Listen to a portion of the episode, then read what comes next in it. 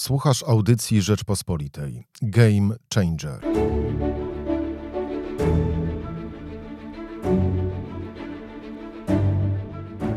Jakie plany ma ogólnopolski strajk kobiet? Co wydarzyło się w Polsce przez ostatnie tygodnie i miesiące? O tym wszystkim i nie tylko, o tym z jedną z liderek strajku kobiet, Klementyną Suchanow.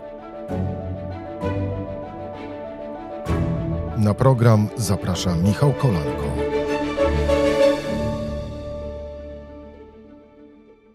Dzień dobry, Michał Kolanko, podcast Game Changer. Państwa i moim gościem jest dzisiaj Klementyna Suchanow, jedna z liderek ogólnopolskiego strajku kobiet. Dzień dobry. Dzień dobry. Kilka tygodni temu mówiła Pani, że to nie jest protest, tylko rewolucja. Pytanie, na jakim etapie Pani zdaniem, w Pani ocenie, ten, ta rewolucja w tej chwili się znajduje? Na moje oko, jako osoby, która jakoś rewolucjami się zajmowała, bo temu poświęciłam jedną książkę, Królowe Karaibów o rewolucji kubańskiej. I ogólnie tak się przyglądałam tym rzeczom, które dzieją się w Ameryce Południowej od lat. Wydaje mi się, że to, co się stało rzeczywiście pod koniec października, po 22, to na początku właśnie nazywaliśmy protestami, ale bardzo szybko przerodziło się w coś, co jest więcej niż tylko protestem. I ja to nazywam już rewolucją. Ta rewolucja, ludzie różnie rozumieją rewolucję. Niektórzy się spodziewają, że to będzie rewolucja w sensie, że natychmiast zostanie pokonana władza i, i przejdzie w inne ręce, ale są też innego rodzaju rewolucje, jak na przykład była rewolucja 68 roku. Rewolucje mogą być właśnie też obyczajowe i mam wrażenie, że taka, zwłaszcza taka, już się w Polsce odbywa. I jeśli chodzi o moment, gdzie my jesteśmy w tej rewolucji, to ja mam wrażenie, że po tej erupcji w październiku i po tej kontynuacji, która cały czas trwa, dzisiaj jest 44 dzień protestów, to my jesteśmy jeszcze tak naprawdę przed jakimś klimaksem. Znaczy, czyta, czekają nas, ja się tak spodziewam, jeszcze gorętsze dni niż te, z którymi mieliśmy do czynienia. Bo rewolucja, z tego co pamiętam, rewolucja francuska i w zasadzie każda z nich miała polityczne rewolucje, miały swój termidor, moment, w którym dochodziło właśnie do jakiegoś przesilenia i później niektóre z tych politycznych zdobyczy rewolucji się cofało, ale pani mówi, że to jest bardziej rewolucja obyczajowa, która tak. jednak w ten sposób nie, nie będzie przebiegać. No jeśli to jest rewolucja obyczajowa, ona się zaczęła, no to ona się odbywa w głowach ludzi, w sercach ludzi i takiej rewolucji nie jest się w stanie cofnąć. To jest dużo trwalsza rewolucja niż rewolucje polityczne, które jak wiemy świat polityczny rządzi się takimi prawami, że jednego dnia może być to, a drugiego może być coś innego może być demokracja, a potem dyktatura nagle. I w kwestiach obyczajowych to wygląda inaczej. Ja czułam już od kilku lat, że to społeczeństwo idzie w tę stronę w taki naturalny sposób. Zresztą nic dziwnego, bo żyjemy w XXI wieku, więc trudno się spodziewać, że te średniowieczne idee, które krążą, są naturalnymi ideami, które po prostu wynikają z ludzi. One nie wynikają z ludzi, one wynikają z pewnych organizacji, które mają pieniądze na to, żeby te idee szerzyć i odpowiedni lobbying w rządzie, żeby je wprowadzać w życie. Natomiast one nie odpowiadają temu kierunkowi, w, w którym udają się ludzie, a zwłaszcza ludzie młodzi. Więc ona się odbywa w głowach i ona w zasadzie, jeśli o to chodzi, taką obyczajową rewolucję w głowach, no to ona się już dokonała. Jest nieodwracalna. Czyli w jakimś sensie te protesty, których były konsekwencją, protesty i nie tylko protesty, były pewnym uzewnętrznieniem tego, co już się dokonywało od lat. Tak, tak co już buzowało, bo były już różne no były różne momenty w tych ostatnich latach. No był strajk kobiet z jednej strony, czyli takie feministyczne przebudzenie kobiet, z drugiej strony różne rzeczy, które się działy wokół no, jakichś tam skandalicznych spraw związanych z kościołem, jednak głównie mam na myśli zbrodnie wobec dzieci, czyli pedofilię, i które pozostają nierozliczone, bo Kościół jest po prostu wyjęty jako instytucja spoza prawa polskiego państwa czyli wszyscy obywatele podlegają jakiemuś ujednoliconemu prawu, nas ciągają po komisariatach i, i, i grożą nam różnymi sprawami za przeklinanie na przykład. Natomiast Kościół, Kościoła nie jesteśmy w stanie rozliczyć. Jesteśmy bezbronni jako państwo przed tą instytucją. I te różne rzeczy się nawarstwiały i one teraz się skumulowały po prostu. Ale wracając jeszcze na chwilę do samych e, protestów, e, czyli, czyli, czyli generalnie to, że te protesty są, są nieco mniej liczne niż na samym początku, to, to nie jest dla Pani zdaniem sygnał, że ta rewolucja się wypala.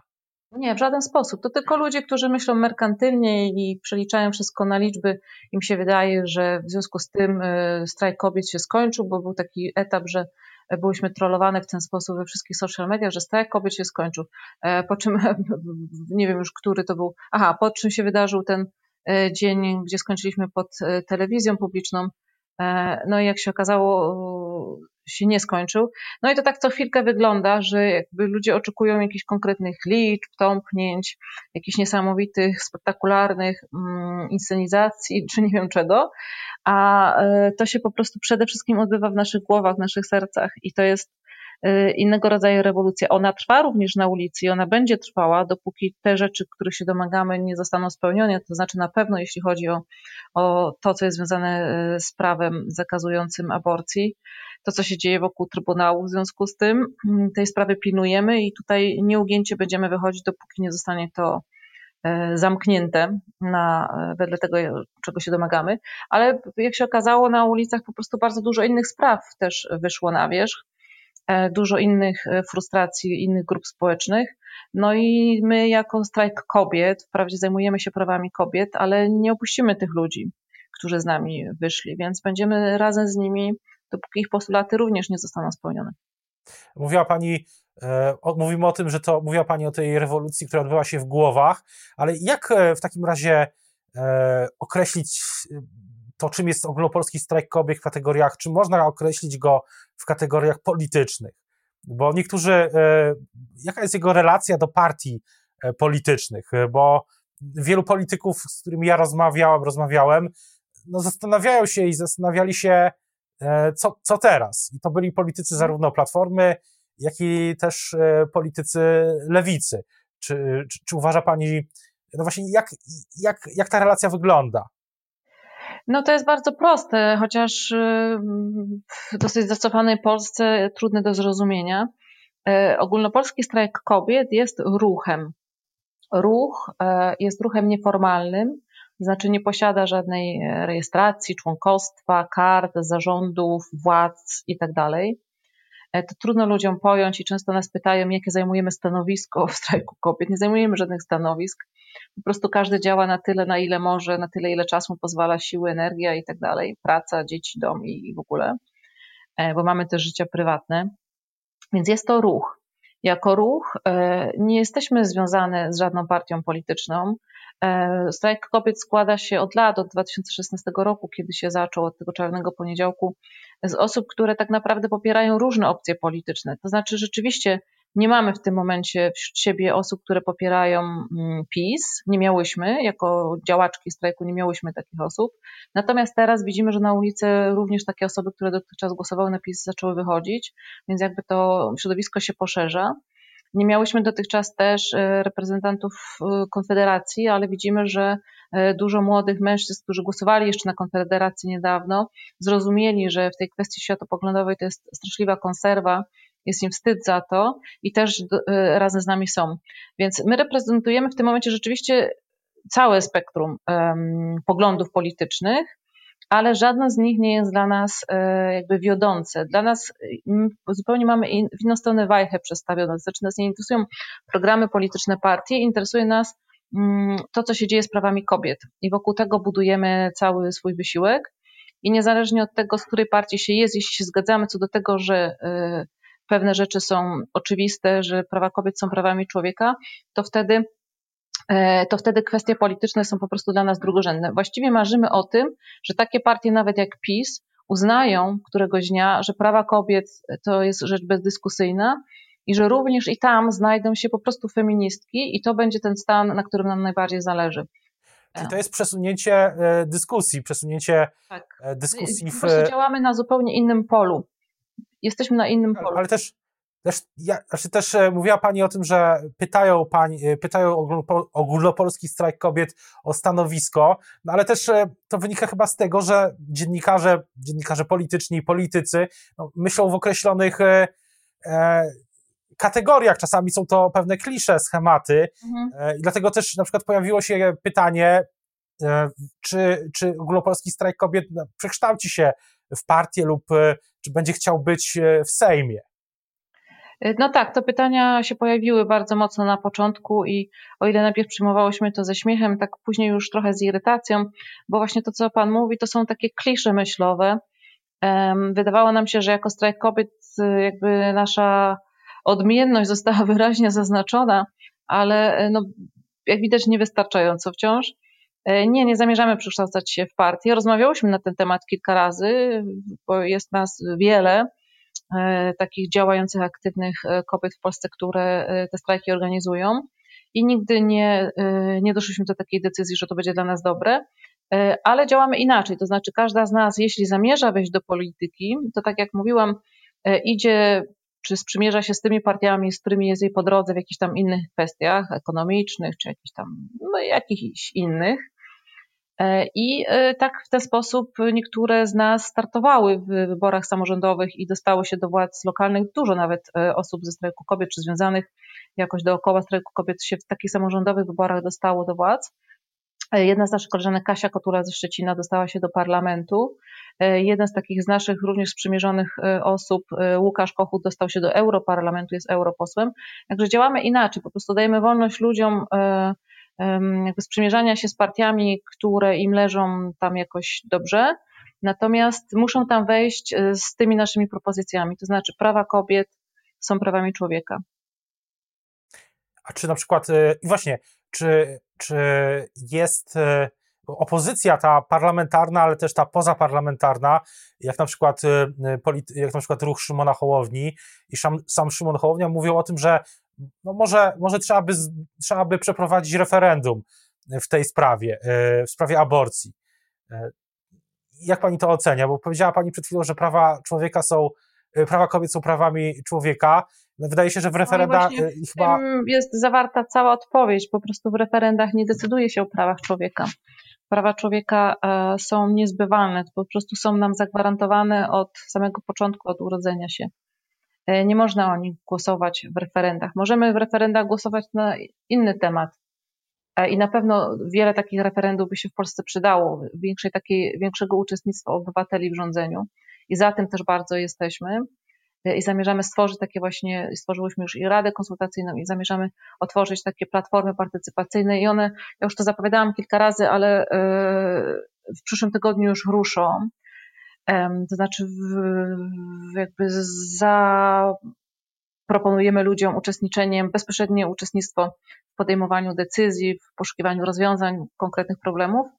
Mm, no i tak, no my mówimy nie e, na ten pomysł referendum. I to ja mówię teraz łagodnie i spokojnie, ale to jest bardzo, bardzo stanowcze nie.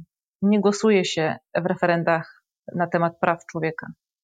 A właśnie, a co do języka, jak pani reaguje na te argumenty czy zarzuty, że, mm, że język protestu jest y, y, nieakceptowalny, bo takie też się wielokrotnie już y, pojawiły ze strony i polityków, i, i czasami ze strony dziennikarzy, że, że jest jakiś, jakiś problem z estetyką, o tak bym to ujął, i językiem. No to jest taki troszkę śmieszny problem, bo Polska jest krajem, gdzie na każdym kroku, jak się wyjdzie na ulicę, to się słyszy słowo na K. Słowo na K jest również często pierwszym słowem, którego uczą się obcokrajowcy i po tym słowie jesteśmy rozpoznawani na świecie. E, no więc jest taka jakaś dysproporcja pomiędzy tym, tą sferą prywatną, a tą oficjalną.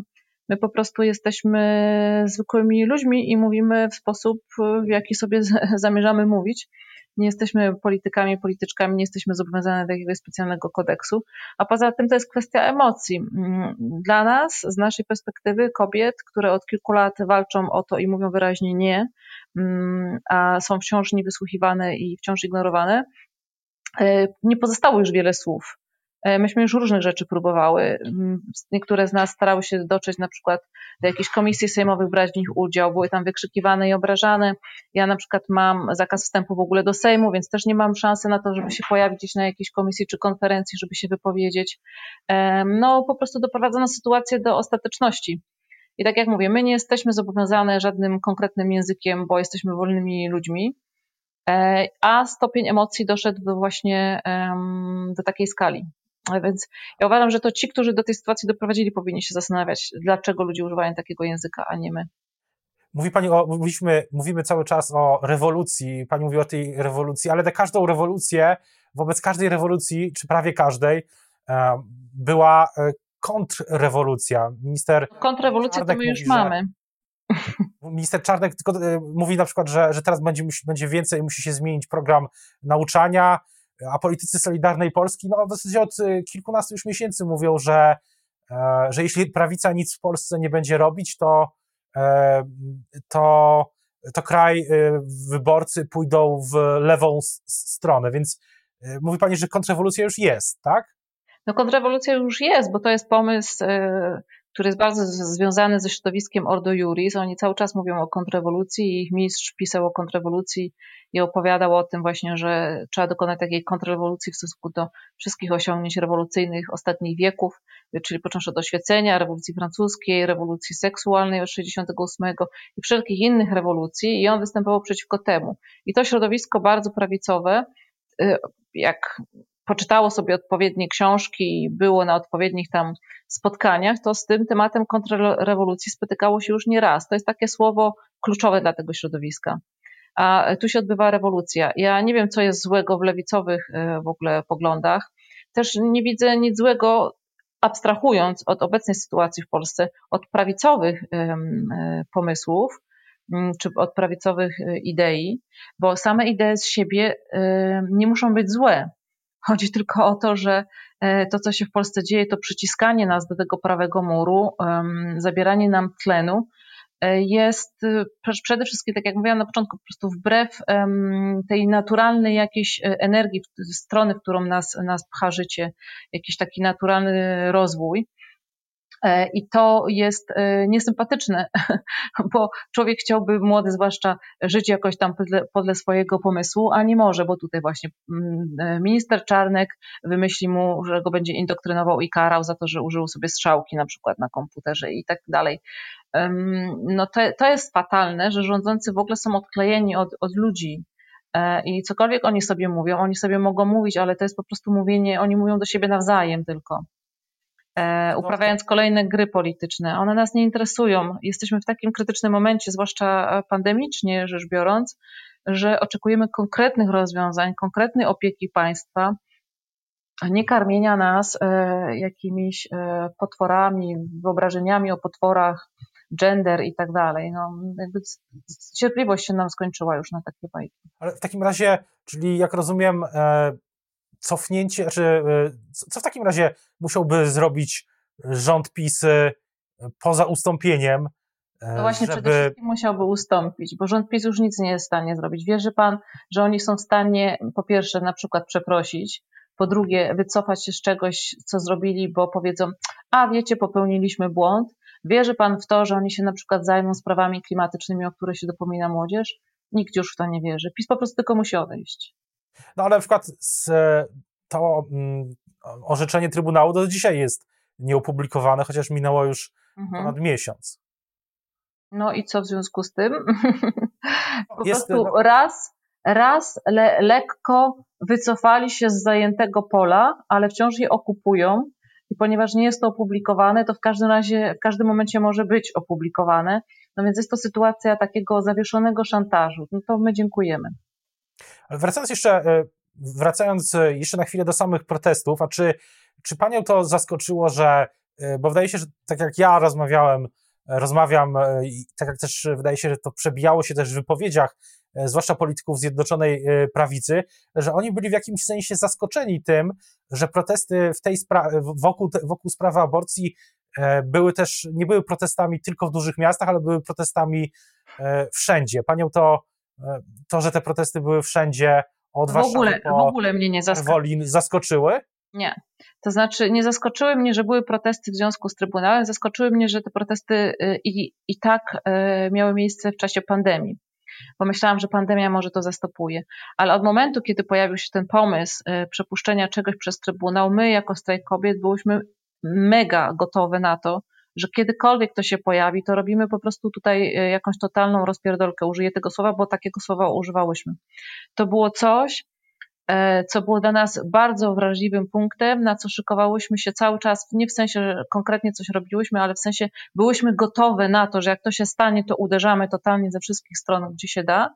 Dla nas to było oczywiste. Jeśli rządzący po 2016 nie nauczyli się po czarnych protestach, że siła jest w Polkach i że jesteśmy wszędzie, e, może po prostu minęło kilka lat, zapomnieli o tym, że wtedy dostali w dupę. No, dla nas to było oczywiste. E, jeśli oni tego nie zrozumieli, no to znaczy, że ktoś tam nie myśli i ktoś e, bardzo ostro popełnił błąd. I e, na, na koniec chciałbym zapytać o te, mm, o te panele partycypacyjne. Mhm. O co, w jakich tematach one się e, będą, będą powołane? We wszystkich tematach. Mm, Rada zebrała 13 takich pól. My to nazywamy sobie strajkowo polami bitwy, natomiast można to nazwać zespołami. Mm, I E, tam było 13 takich pól, e, doszło 14, czyli kultura. E, my zaprezentowałyśmy już rozwiązania dotyczące sześciu z nich. Niebawem kilka następnych jeszcze wypuścimy. I wszystkie te pola, czyli i kultura, i klimat, i prawa kobiet, i świeckie państwo, i edukacja, i wszystko, co tam jest na tej liście, wszystko to będzie dostępne E, do konsultacji dla wszystkich, którzy wejdą na tą platformę. Będziemy ją reklamować tam, gdzie się da, gdzie możemy. I tam będzie można po pierwsze konsultować, dyskutować, będzie można proponować też swoje rozwiązania. Jest tam też takie narzędzie, które można użyć na końcu do głosowania.